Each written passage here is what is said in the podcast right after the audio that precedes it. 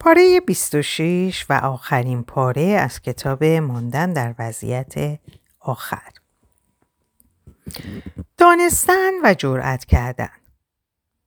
وقتی که هایدی 16 ساله بود و خودش رو برای امتحانات سال آخر دوران پرفراز و نشیب دبیرستان آماده می‌کرد یک روز سر میز صبحانه گفت وقتی آدم به آخر باند فرودگاه برسه و بفهمه که پرواز بلد نیست کارش تمومه.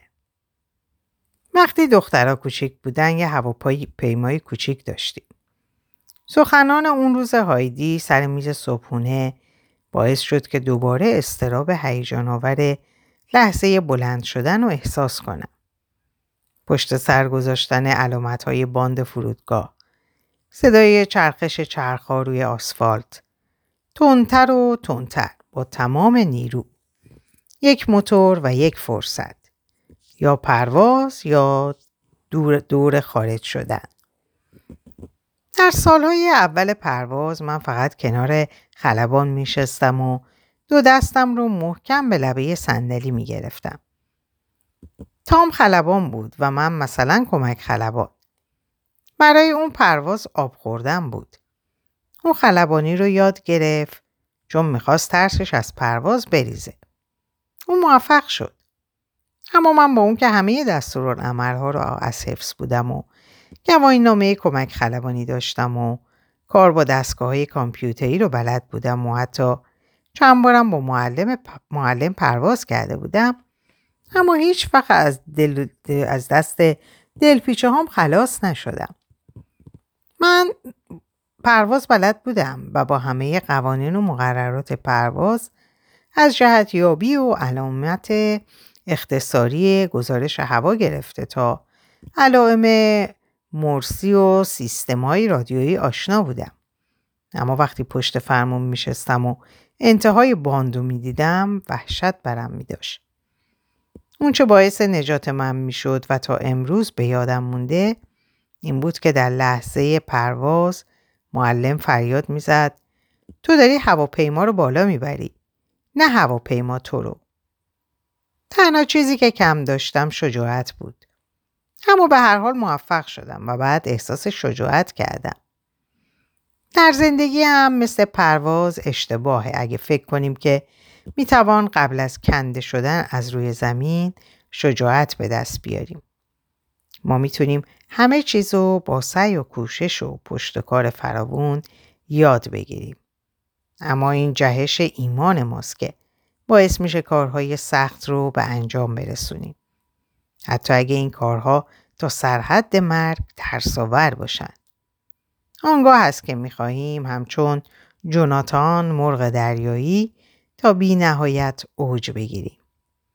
زندگی لذت بخش نه تنها به دانش نیاز داره مستلزم ایمانم هست. وقتی حرکت رو آغاز کردید شجاعت نیست پیدا می کنید. ما چند راه برای یافتن شجاعت پیشنهاد می کنیم و از شما می خواهیم که به اون فکر کنید. هرچند باید همه راههایی رو که می‌تونید مفید باشه بیان کنیم اما همیشه نمی‌توان برای همه چیز قاعده وضع کرد و مثلا گفت ده درس برای غلبه بر ترس. تنهایی آیا زندگی شما یک نواخت و کسل کننده و ملالاور شده؟ کلافه شدید؟ آیا هفت روز هفته شما هم شبیه الگوی زیره؟ روز اول هفته عالی. روز دوم خوبه. روز سوم بد نیست. روز چهارم اه میگذره. روز پنجم خمیازه. شب پنجم خدا رو شکر. این هفتم داره تموم میشه. روز ششم وای کلم. روز هفتم استراحت برای تمدد اعصاب. آیا زندگی همینه؟ دور تسلسلی از یک نواخت و افسردگی و ملال یه گوشه پرت کردن روزنامه صبح انگشت زخمی قور شدن سپر ماشین و غیره و غیره اگه واقعیت کوتاه بودن زندگی رو درک کنیم بسیاری از ترس هامون احمقانه به نظر خواهد رسید. چرا باید همیشه مضطرب باشیم حالون که می‌تونیم قسمت بیشتر روز رو با اعتماد به نفس بگذرونیم؟ چرا باید به قول امرسون در دنیایی که مال ماست مدام به همه چیز دزدکی نگاه کنیم؟ یا مثل یه بچه یتیم یا حرومزاده خودمون رو از همه چیز و همه کس پنهون کنیم. یکی از راههایی که می‌تونه عادت پیله کردن به جزئیات رو ترک کنه اینه که روز خود رو طور دیگه ای آغاز کنیم. روز رو هر طور که شروع کردیم همونطور ادامه پیدا می‌کنه و به شب می‌رسه. فکر می‌کنید ارزش داره فقط برای آزمایشم که شده یک بار. یک جا در سکوت کامل بشینید و هیچ کاری نکنید.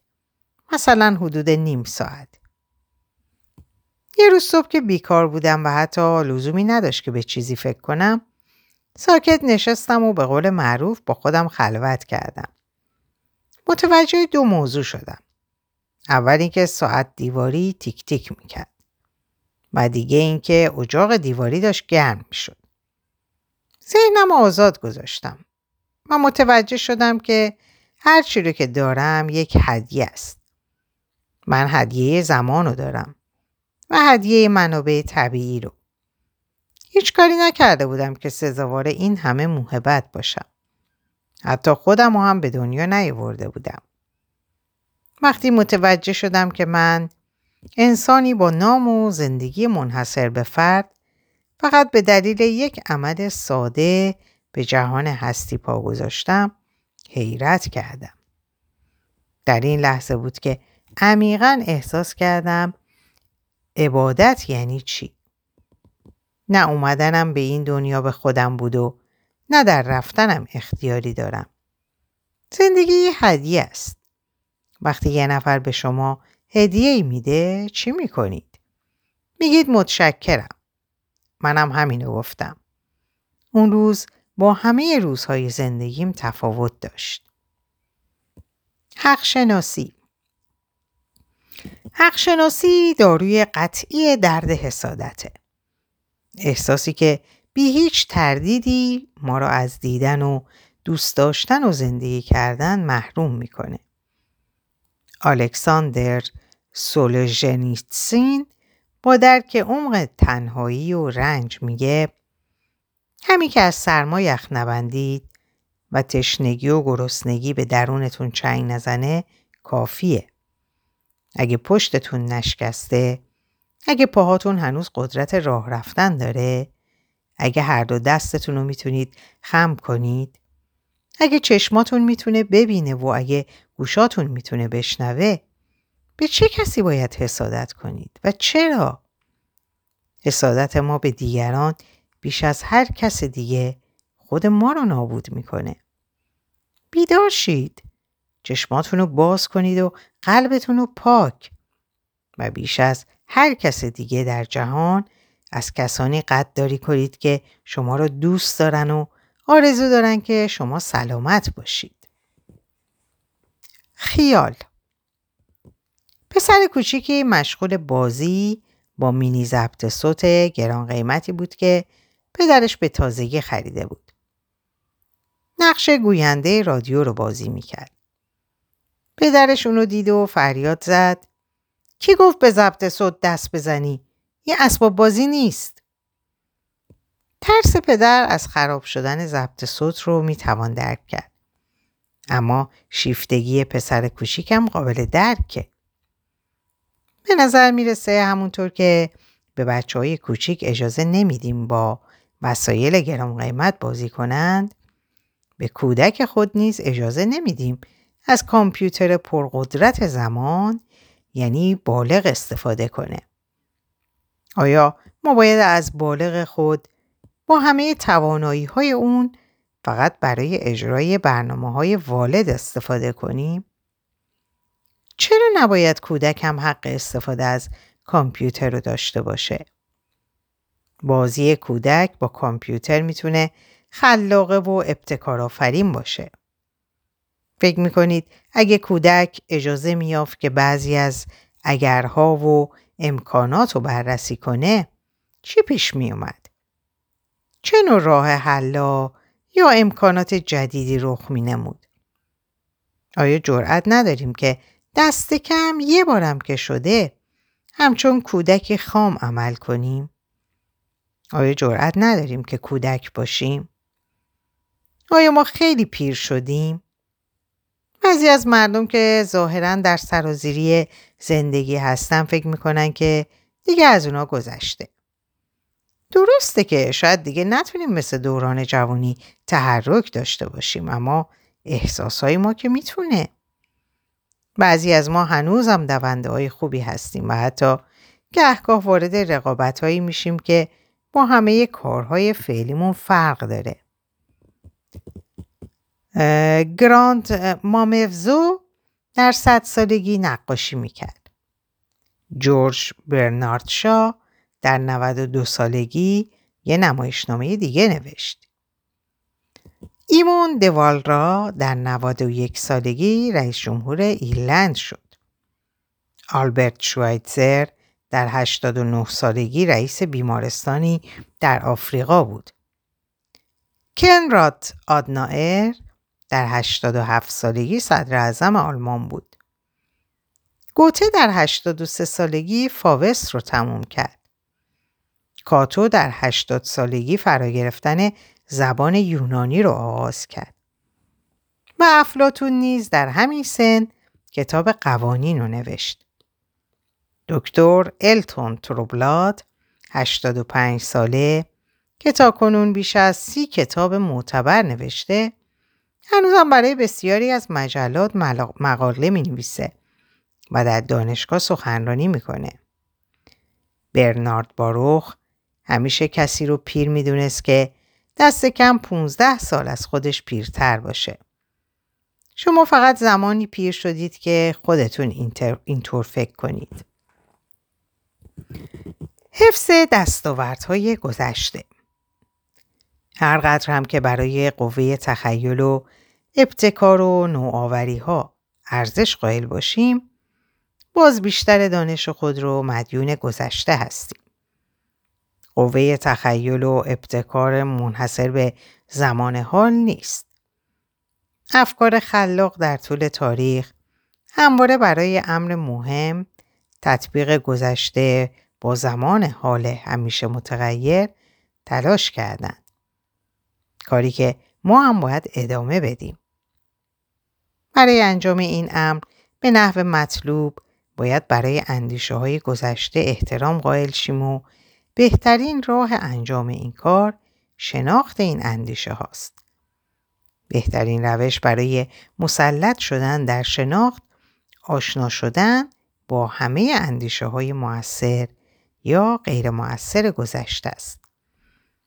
تحقیق و بررسی موشکافانه هیچگاه حقیقت رو نابود نمی‌کنه. با ارزشترین و وسیعترین منبع حقایق کتابه و بهترین روش برای تحقیق نقادانه خوندن مطالب کتاب با انجام این کار آمادگی سوال کردن رو پیدا می‌کنیم. درست همانگونه که یک کودک سوال می‌کنه. در این فرایند ما به انسانهایی تبدیل میشیم که نه با وهم و خیال و احکام جزمی بلکه با تفکر و ارزیابی خود از دستاوردهای گذشته زندگی می کنند و می اندیشند که تا چه حد می تونند در حفظ و اصلاح و تکمیل اون سهم داشته باشند. دستاوردهای گذشته در تصمیم گیری های شخصی ما نیز اثرات مهم داره. مثلا فکر کنید وقتی که زن و شوهری از هم جدا میشن و خانواده ای از هم میپاشه چه چیزایی از دست میره؟ خانه و خانواده صرفا یک ملک مشاع زن و شوهر یا چیزی از این قبیل نیست که بتوان به سادگی از آن گذشت. حاصل روزها و ماهها و سالها رنج و زحمت و از خودگذشتگی و محبت و عشقه. هیچ فکر کردید که وقتی اساس این رابطه منحصر به فرد فرو میریزه چی بر سر اعضای اون خواهد اومد؟ دیدگاه ما چه اخلاقی باشه و چه مسلحت گرایانه به هر حال باید قبل از هر گونه تصمیمی برای جدایی عمیقا به این سوال فکر کنیم. اگر نه به خاطر دیگران دست کم به خاطر خودمون. گاهی اوقات بخشیدن و گذشت کردن بهتره. بخشش و گذشت پادری نیست. دره. دری که با گذشتن از اون می‌تونیم به دنیای پردرد و رنج انسانی دیگه وارد شیم و سعی کنیم بفهمیم شکست، پیری، جریه دار شدن عواطف، فرو ریختن رویاها، ترس و صدمه زدن به کسی که دوستش داریم یعنی چی؟ با گذر از در بخشایش ما در بسته ای رو باز می‌کنیم. در بسته نفرت و نارضایتی و خشم فرو خورده و زخمهای فراموش نشدنی. ما میبخشیم تا آب رفته رو به جوی بازگردانیم. آنچه را که از دست داده ایم بازیابیم. از احساس گناه رهایی پیدا کنیم. فرصت دیگه ای به دست آوریم. رفتارمون رو تغییر بدیم و دستاوردهای گذشته رو حفظ کنیم. بخشیدن به معنای رفع یک اشتباه نیست. اصلاح یک رابطه است. گاهی لازمه که اشتباهات رو از راه های دیگه اصلاح کرد. از راه مقابله و حتی مخالفت. بعضی چیزها رو نباید تحمیل کرد. مثلا رفتارهای تهدید کننده نفس بیرحمی، ستمهای اجتماعی یا استفاده از انسان به عنوان شی. اما برای تشخیص تفاوت بین اونچه قابل تحمله و اونچه نیست باید عقل و درایت داشته باشیم. و همونطور که راین هولد نیبور گفته دعا کنیم که خداوند به ما برای پذیرش اونچه نمی‌تونیم تغییر بدیم متانت برای اونچه می‌تونیم تغییر بدیم شجاعت و برای تشخیص تفاوت این دو خرد و درایت عنایت فرماید. ایمان در وضعیت آخر یک فصل کامل رو به موضوع ارزش های اخلاقی و دین اختصاص دادیم. در این کتاب درباره ایمان مذهبی مطلب زیادی گفته نشده. البته منظور این نیست که ما ایمان خود را از دست دادیم. زیرا بیان یک عبارت شعارگونه یا جمله کنایه دار برای توضیح مبنای ایمان کفایت نمی‌کنه. بعضی از مجامع مذهبی امروز بیش از پیش به جدایی طلبی و انحصاری شدن تمایل پیدا کردند. روزی از کارل سندبرگ پرسیدن که بدترین کلمه در زبان انگلیسی چیست؟ اون اندکی فکر کرد و بعد پاسخ داد جدایی. تقسیم بندی هایی که اینگونه مجامع مذهبی به کار می‌برند و قبلا قدیسان را از گناهکاران یا خود را از دیگران جدا می کنند نمی تواند دعوتی محبت آمیز برای ایجاد روابط رستگار کننده ای باشه که ما از مذهب انتظار داریم.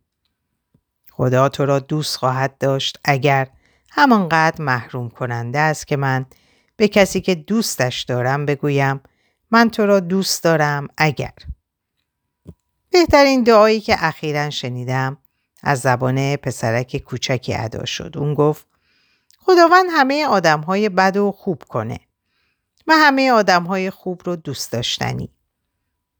یکی از اطمینان بخشترین اظهارات خاکی از ایمان. گفته دکتر جیمز وارتونه. اون میگه ما در این بحر وجود همه با هم هستیم و خدا هم در این میان با ماست. شاید بتونیم با این طرز تفکر به تعالی برسیم. بلند پروازی گهگاه ممکنه چیزی غیر منتظره ما رو به حیرت واداره و بی اون که واقعا بخوایم ما رو به سرحد هیجان برسونه این لحظات لحظات نادر و طلایی وجد و شوره لحظاتی که توصیف اون به سختی امکان پذیره زیرا که گویی نیرویی نه متعلق به خود ما ما رو به هیجان آورده.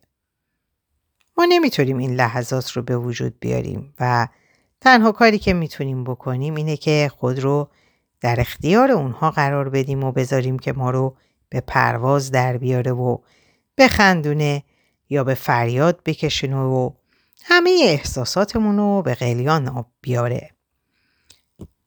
گاهی این احساسات با شکوه با غم و درد و افسردگی همراه زیرا می‌دونیم که چندان دوامی نخواهد داشت.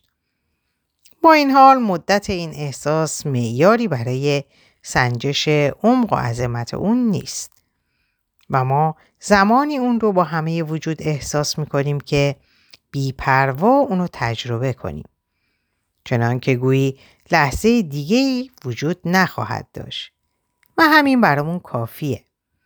هرچند نمی‌تونیم این لحظه ها رو به وجود بیاریم اما می‌تونیم خود رو در مسیر اون قرار بدیم. هنگام پرواز یا راه, راه رفتن و اون هنگام که تصمیم گرفتیم شجاعانه و امیدوارانه و آماده برای مقابله برای هر نوع حادثه ای زندگی کنیم. بسیاری از ما چنین لحظه هایی را تجربه کردیم. این لحظه شاید لحظه ای بوده باشه که تنها روی تنه درختی در بیشه دور افتاده نشسته بودیم و به نوک شاخه های درختان سر به فلک کشیده جنگل خیره شده بودیم و پرتوی گرمابخش آفتاب رو که از میون شاخه ها بر ما میتابید حس می‌کردیم. این لحظه شاید همون لحظه ای بود که کنار دریا ایستاده بودیم. یا لحظه ای که برگهای پاییزی درختان دهکده بر شونمون افتاد. یا لحظه ای که در پرتو نور شمها در محراب کلیسا نشسته بودیم.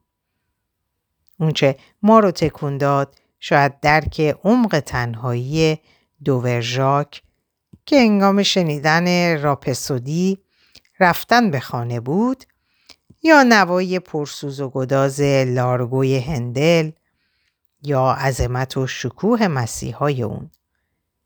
شاید در کنار قبر کسی ایستاده بودیم و به زندگی جاودان می اندیشیدیم. شاید یه لحظه لحظه ای بود که با یادآوری سخنانی از گذشته امید به پیروزی انسان دوباره در ما جا گرفت. من رویایی دارم. ما از هیچ چیز نباید بترسیم جز خود ترس. شاید این لحظه رو در شب 28 ژوئیه سال 1984 تجربه کرده باشید. وقتی که همراه با میلیون ها زن و مرد از سراسر جهان مراسم آغاز 23 ومین دوره بازی های المپیک رو نگاه می کردید و می دیدید که چگونه هزاران زن و مرد و کودک دست در دست یکدیگه آواز سر دادن که دست پیش آورید و دست دیگری را لمس کنید و اگر می توانید دنیای بهتری بسازید. اونچه مایه امیدواریه امکان سوق دادن مردم سراسر جهان به سوی اعتماد و تعالی و دوست داشتن یکدیگره. می‌دونیم که برای دستیابی به دنیایی بهتر باید واقع بین باشیم. بنابراین نه تنها باید واقعیت های دشوار رو در نظر بگیریم بلکه باید به واقعیت های وعده داده شده نیز توجه کنیم. در این میان دو وعده مهمتر از بقیه است. محبت واقعی است و امید واقعی است. محبت واقعی است، امید واقعی است. در اینجا به پایان این کتاب می‌رسم. امیدوارم که لذت برده باشین و براتون آرزوی سلامتی و خوشی و لحظات خوش و خبرهای خوش دارم. خدا نگهدارتون باشه.